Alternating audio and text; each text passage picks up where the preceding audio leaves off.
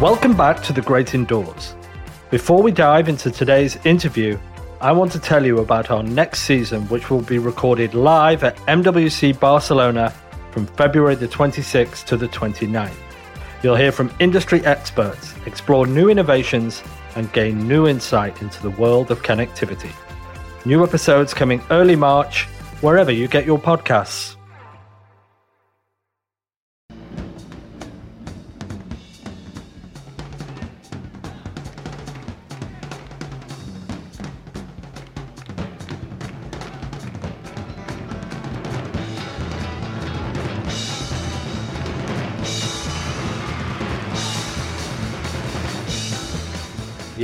You've guessed it. TGI is back in Las Vegas.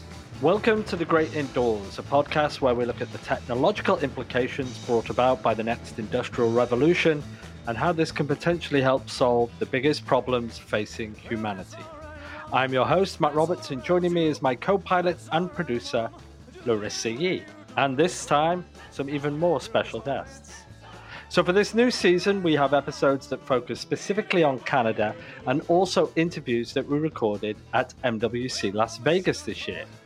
And that's where we'll start today in fabulous Las Vegas. And for the third year in a row, The Great Indoors is the GSMA's official podcast for MWC Las Vegas, the biggest technology and telecom show in the United States.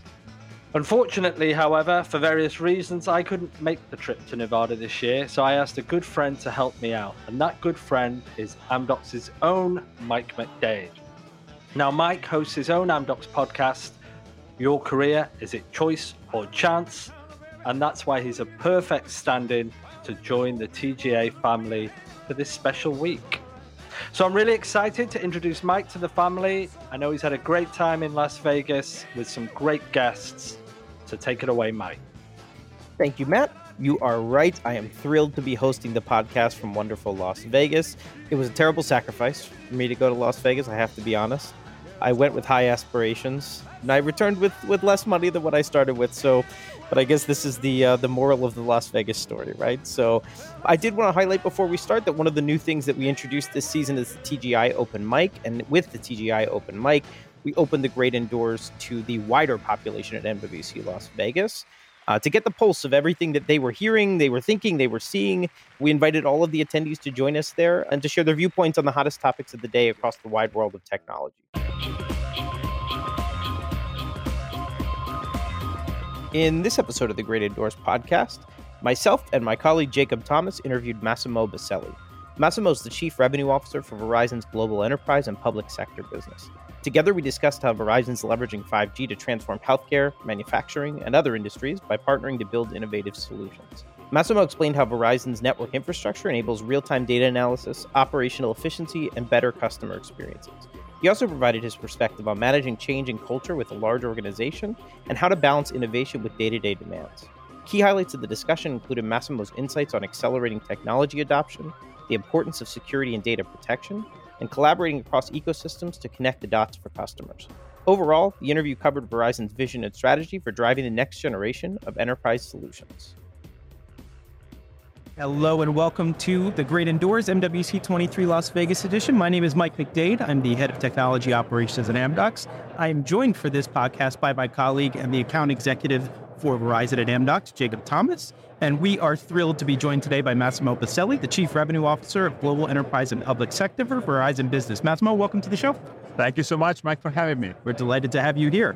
First up, we'll, we'll just get uh, everybody comfortable. So, can you tell us a little bit about where your background, where you came from, what you're doing today, and then we'll, we'll get into the questions. Well, first of all, I came from Italy. I'm Italian. I've been working for Verizon for 26 years. Uh, always been in the B2B. I'm an engineer by education. I did almost every possible job in Europe, and then I moved to US uh, about 11 years ago, being responsible for our operations on the West Coast uh, for a few years. Uh, and then I changed uh, a few time roles until my recent appointment, uh, and I now live uh, in New Jersey, where the headquarters of Verizon is. And you were you jumped around a little in the U.S. as well. You were in California, you said? Yeah, I lived nine years in California and I moved to New Jersey a couple of years ago. Okay, awesome. So your chief revenue officer role started what a few months ago, right? It's a real uh, about a year ago. Oh, it's almost a August, year. uh, August, uh, August last year. okay. So can you tell us a little bit about what the what the scope is there, and then we'll talk a little bit about the priorities and how that played into. Yeah. So, as a mission, as an organization, uh, uh, we have a responsibility to serve uh, global enterprise uh, and public sector business uh, as they transform their business. There's uh, a theme that is very clear and has accelerated after the pandemic. And the theme is that technology is the enabler of every organization in enterprise and public sector. And when we talk about technology, we talk about application, we talk about AI, we talk about cloud computing. But there is one element that is foundational for everything, and is the network. Verizon is a network company. We have been investing hundreds of millions of dollars uh, to build the network, and we believe that the network is a foundation of the technology innovation that drives the business transformation of every organization in the enterprise and public sector. Hey, can I ask you a little bit about it, just just to kind of follow on to your to your comment? I mean, you've been in the enter- enterprise sector for for a while. You know, because of the maturity of technology, the maturity of networks, right, the maturity of ecosystems, right. Do you feel like we're at a point where there's like a, an upward swing in, in enterprise uh, connectivity, like like these massive scale adoptions for enter- for vertical use cases and things like that? Yes, we, we can clearly see that. IT and technology was more of a cost center for Yeah. organizations uh, for many, many years. Uh, and now it's crystal clear that uh, every organization has two main objectives. The first is uh, to create uh, more operational efficiency, and the second is to create uh, better customer experience for their customers and create new revenue streams. And guess what? Technology is the enabler of both these motions, operational efficiency and customer experience. And when you got when you talk about technology, you talk about data. You talk about the impressive amount of data that are now generated. And the technology helps uh, to analyze those data and to create uh, real-time or near real-time insights uh, that inform people and machines uh, on the best next action. And that's what technology is about.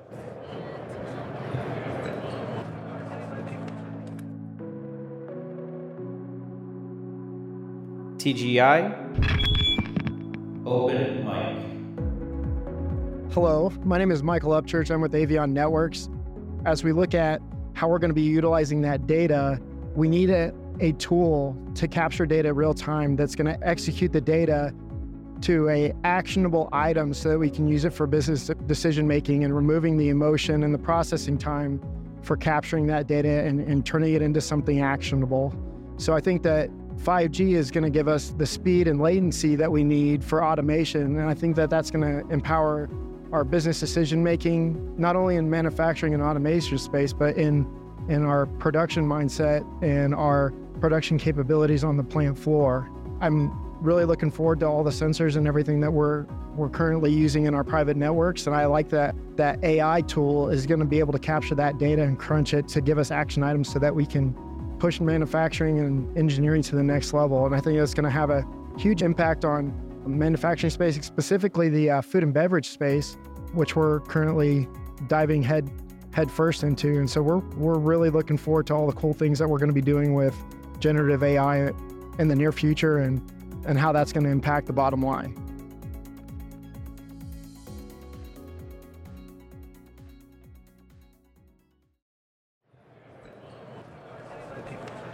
It's, a, it's, a, it's an interesting uh, time in the evolution, right, Yes. of uh, enterprise adoption. Uh, Jacob, I want to maybe bring you into the discussion a little bit too. I, I think uh, you know you're living, uh, living, eating, and breathing this here with the with the team as well every day. Yeah. Firstly, uh, super excited here to be with Massimo, and thank you for joining us. So, Massimo, as as Verizon is clearly a leader of the 5G innovation adoption in the industry right now, but beyond connectivity, and now you are serving some of the largest enterprises like NFL, and we look at uh, you know the recent Palo Alto Health Group, and those customers. What are some of the key benefits?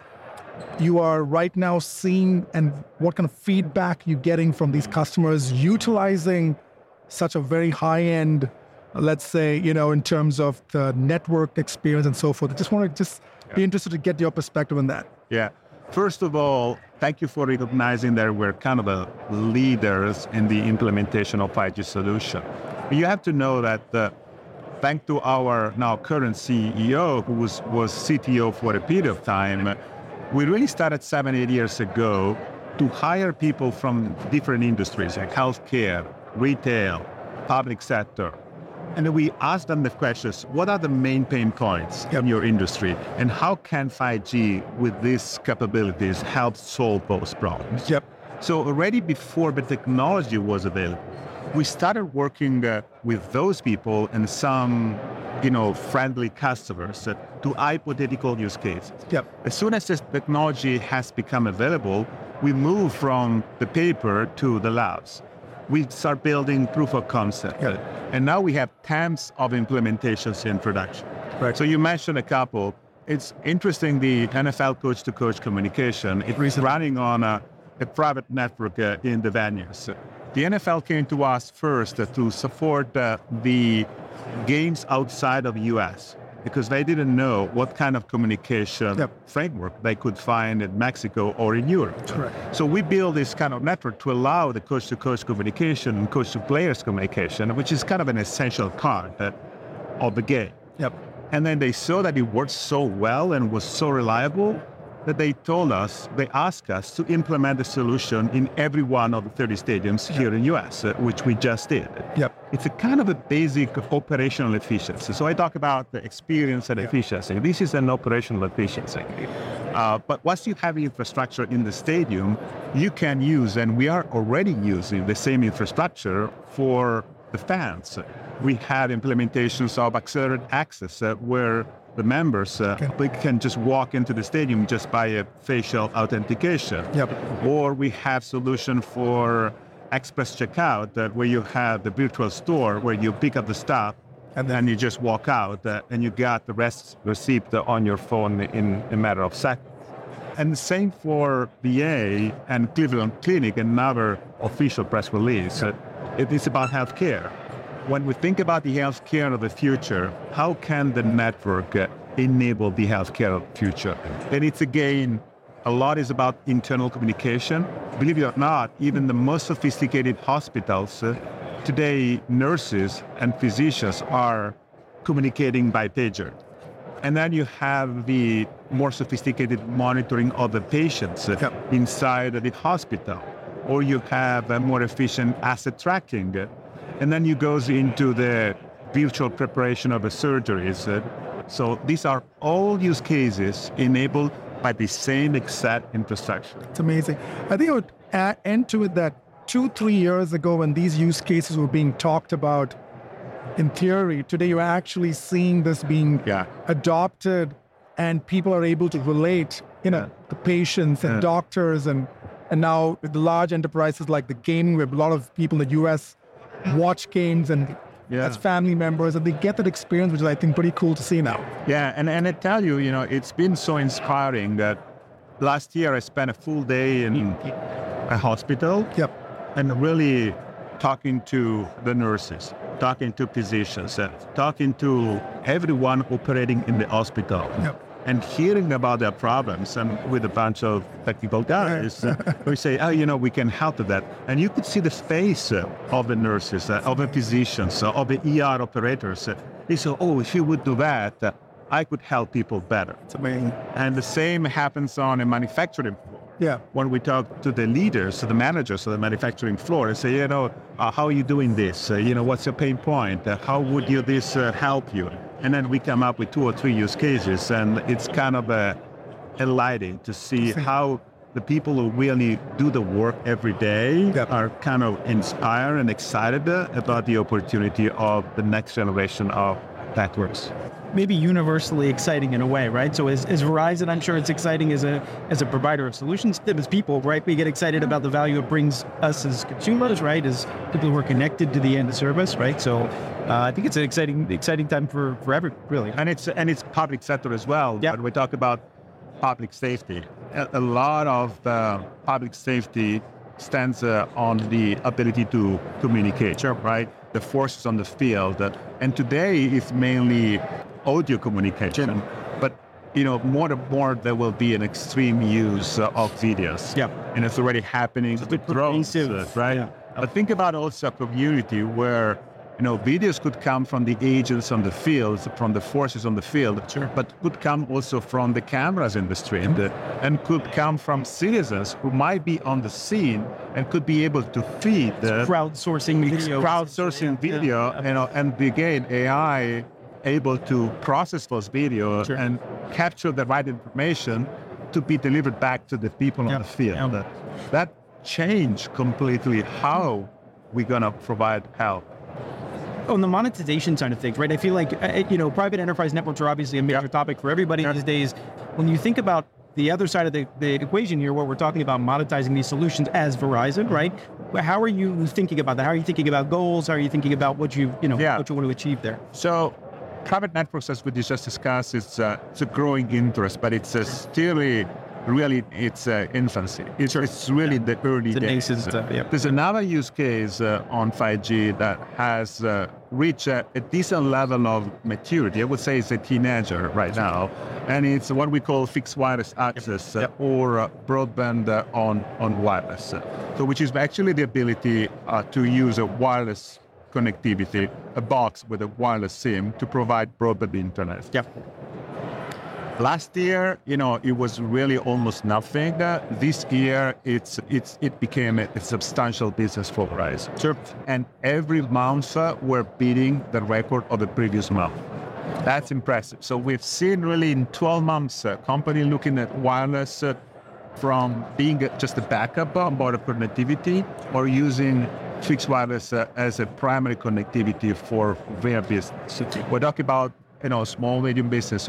We're talking about branches. We're talking about uh, branches of banks, uh, branches of insurances, uh, of pharmacies. Uh, there are now some of these locations were just running on a pure wireless connectivity. Wow, that's great. Yeah, no, I, obviously we saw it in the, the consumer space as, as well as the enterprise Yeah. space, right?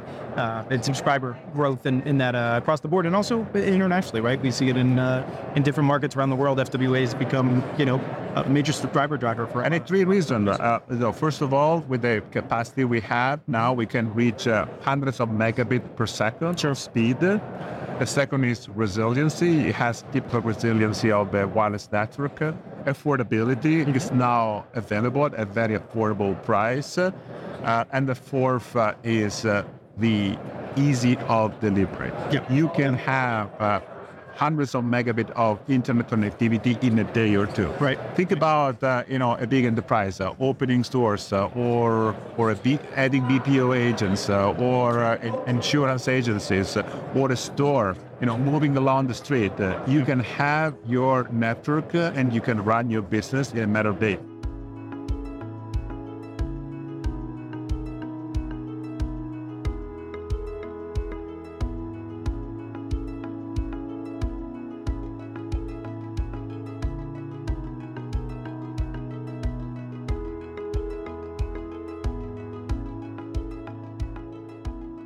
You mentioned AI in a different context, but I want to talk maybe broader about AI for a second. So it's been around for a long time. It's not a new topic. No. We, we've been talking about it for, in different ways for many years. Every service provider, every every software vendor, everybody has their, their own strategy. Obviously, one of the major risks that advancements is really in generative AI. So I, I wanted to get maybe your your thinking it for, for Verizon Business on how you're thinking about AI now, and, and maybe we can drill it a little bit to, to the generative AI piece as well. Yeah. So we've been using AI in Verizon for a long time. Just to give you an idea, uh, we use AI to decide where to install our antennas as we deploy 5G network. Obviously, based on propagation um, of, uh, of the radio frequency on population. So the density of the antennas, the position of the antennas uh, have been determined using AI. And we use AI to run our network, our operations. So we have a lot of data and we are comparing data to the standard behavior of a network. Uh, as soon as we see something, uh, we are able to determine what is working and how we can fix it. Uh, And then moving into the Gen AI, um, Uh, we're, we're, we're looking to consider Gen AI in a couple of areas of the business. Uh, one is our contact center through AI-enabled chatbots, uh, but also to uh, provide information to our agents. Sure. And also we're thinking of using AI for our marketing team, you know, producing collaterals and analyzing data from a marketing standpoint. Sure. All in the context of uh, security. Yeah. For us, security is uh, primary, our intellectual property security and our customer data security. So that's why for maybe seems to be moving a little slower than some others, uh, but because security and data production is paramount for us. I think you you know we we see that. I always refer to it as like a metaverse moment, right? You don't want people to jump all in all of Yeah, a sudden and then exactly. and then decide so. So I think I think we maybe there are some some of us who maybe have been uh, burned or maybe are a little more skeptical by that concept, right? The early uh, adoption, as you probably have seen, it's not as easy as everyone would like it to be, right? Uh, it's like any new technology. I guess we, we kind of like it in a, in a strange way to the to the cloud evolution, right? It, it, it, Yeah. uh, there's a learning curve. There's foundational technologies that have to evolve and things like that, and we're still seeing how that will play out, right? So, I think the governance piece, the security, the protection that you mentioned is is probably it is not probably it is the most critical piece. And from what we can tell so far, it's also the hardest, right? It's it's the is. hardest to manage and Yeah. to train and to uh, to to guide, right? Uh, because you, you don't want to make mistakes on security or data Yeah, protection. you can't, right? Our data protection, our customer data protection. For sure. It's a matter of uh, loyalty to our customers uh, and to our shareholders. Uh, and so that's why we are absolutely critically looking at uh, every aspect of security. The- This is the design principle of Yes. the adoption of Yeah. uh, generative AI. And maybe I'll segue slightly on that. You know, obviously in generative AI specifically, but but also more broadly, we, we have, uh, you know, it's a crazy ecosystem, right? It's like not only is the technology evolving every day, it's a new new vendor every day, right? It's a Yep. new it's a new provider. Jacob, I know you you've been kind of uh, engaged in some of the, the partnerships in the network space as well. I don't know if you have anything you wanted to throw in. And I mean, one thing, um, Massimo, um, just recently, maybe a month ago, Verizon uh, announced a pretty significant partnership with HCL. And as I look at partnerships, and I know that every operator, every customer has their key strategic suppliers to be able to innovate, transform, be able to accelerate their roadmaps in different domains. The question that I would like to pose is what do you see uh, from your perspective is a successful partnership? First of all, let me say that partnerships for us are absolutely critical in, you know, many part of our business. You manage HCL for managed services, but the same applies to the private 5G uh, landscape, right? Uh, we're living in a world where specialization is absolutely critical. If you think uh, how much companies are investing in their part of the business, what they really do well. In the case of HCL, they have a phenomenal platform for Ops AI. They developed over the years. So what we're doing is really meeting with these companies, uh, and we we want to see how we can accelerate uh, the agenda for enabling our customers' innovation. It's impossible that every company is uh, the best in, Exactly. everything. So rather than dispersing energies uh, in trying to do something that is not your core, the Verizon's strategy is to continue to invest in what is core for us, and core for us is building networks and platforms and, and work with partners at HCL or partners in the 5G space. And really sit down and say, you know, this is where we think uh, the enterprise and public sector needs are going. This is what we think they need. We bring this to the table. You are good in this. Do we want to work together and join efforts Join forces. to connect the dots on behalf of our customers?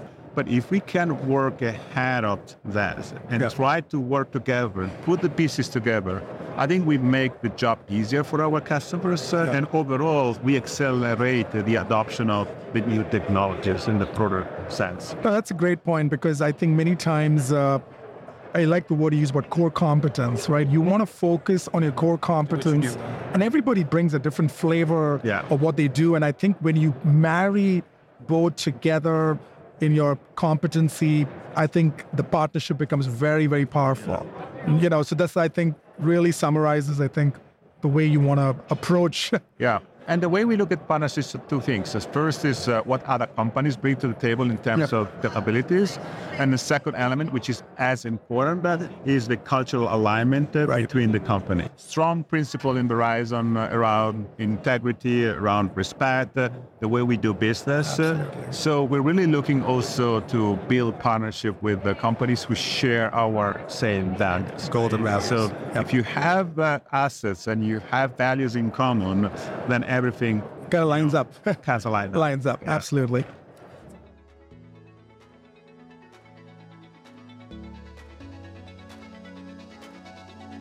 TGI. Open mic. Hi, my name is Amar Syed. I'm with Oracle. I'm an industry executive director. I'm excited to share today with you that Amdocs and Oracle last week announced a global collaboration expansion uh, for digital transformation. So essentially, Amdocs' classic applications will be powered by OCI, Oracle Cloud Infrastructure now. And what that really means is this digital transformation and modernization for the customers and the industry is really going to help accelerate some of the great initiatives that we're working on together. And for the customers, ultimately, they'll have agility, they'll have scalability, they'll be powered by one of the most secure cloud solutions out there. Exciting time in the telco industry and the, and the communication industry. Can't wait to see what this collaboration brings and, and the expansion it brings globally. One of the things that I think is always uh, a challenge, and we, and we see it anytime there's a new technology curve, right? Is and you mentioned culture in the last the last comment, which which got me thinking about it. How do you build an organization? How do you guide an organization to be able to innovate and be able to you know be creative and passionate about certain things and still get their day jobs done? Like when, when you're thinking about Verizon Business, like Yeah. what's your philosophy there? It's, it's a journey, but it's not an easy answer because uh, if I would have the answer, and I would write a book. And Sure. Maybe you should. Maybe, maybe it's time. You know? but it's uh, but you're right. We have a, a daily job to deliver. We have uh, you know uh, monthly numbers to deliver. We have quarterly you know numbers to deliver. We have yearly numbers to deliver. And in the meantime, you have to transform the business. Right? I mean, it's it's a small steps. It's uh, it's really keeping people anchored to their strengths. But continue to infuse uh, new knowledge, work on the learning and development, uh, learning to create incentives and maybe to sell things in a different way. Sure. On the sales side, uh, you know, compensation plan. Or so it's there are multiple ways. And then what we do at what I do is really work on the development of the leaders. Yeah. I believe that uh, you can change uh, the mindset of organization uh, if you really build a strong leadership at director and first line of management. I think the first line of management is the key in an organization Yeah. if you want to uh, smoothly transform the way you do business. Uh, because changing a little bit the culture is changing behaviors uh, day after day after day after day. Sure. And then award and reward that good behavior. Tweet examples. You know, work a lot with the peer-to-peer coaching. Sure. Right. Take the guys who or gals that develop those features uh, and those characteristics faster than others, and, and, and ask them to you know, help uh, bringing the teams together. It's a, it's not a kind of a secret, but it's a really grinding in every day. Challenging to do, whether it's Yeah, and set goals. Set goals Yeah. at the beginning of the year. Set goals at the beginning of the year. I want to be at this point uh, at the end of the year. How do I get there? What I need to do on January 1st? What I need to do in January What does day 15th? two Uh, look like? it, you know, No, it's great advice. I know there are countless uh, industry studies, right, and, and things that, that speak about the, the importance of alignment at the leadership level and how quickly that breaks down, right? A, a lot of and stay connected with the people. Yeah. I like a lot being on the field. Yeah. Right? Because when you talk to the field, when you talk to the customer, when you talk to your employees on the field, Sure. you learn a lot Mhm. how they feel, how you know, and you know. That Maybe you have to shoot a little bit uh, your execution, Sure. because maybe you're going too fast and you're losing people behind you. yeah. no, And you know, I think the other thing also, the complexity of the current 21st generation, uh, 21st century problem that we have is we now have a hybrid workforce with people who are other side of the spectrum with, with the with the Gen Zs and the millennials that come in and join, who've got different priorities and the and their thought process is of course different. And how do you marry and align vision, direction, culture? I mean, it's to me, I think it's a very inflection point, fascinating era to be leaders. At the same time, it's challenging too because you have to. I'm sure, uh, Massimo, in your case, getting an, a massive organization to align to your objectives, which has got different layers. And I Yeah. agree, the first line is absolutely critical. But you also have the challenge of how do you make sure that everybody in the organization is lines up to your vision and direction with different styles of of really operating. So, but that's that's a good problem to have. It's it's an inflection point. Yeah. Great. So we have something called TGI to go. It's uh, like a rapid fire, five questions off the cuff where you get to say yay or nay, right? So or, or uh, A or B essentially. So Okay. TGI to go. All right. So first one, Elvis or Frank Sinatra? Oh, Elvis. Elvis. Okay. All right. Star Wars or Star Trek? Uh, Star Wars. Star Wars. I think uh, Very inspiring. might be 50-50 now on the answers between Star Wars and Star Trek. Florence or Venice? Florence. Ah, I, by the way, I agree with you. So Florence is beautiful. Uh, Malpensa or Linate? Uh, Malpensa, which is closest to where I have my house. This is usually it's the very opportunistic uh, logistic. good answer. Uh, last one, Tel Aviv or Stockholm? Tel Aviv.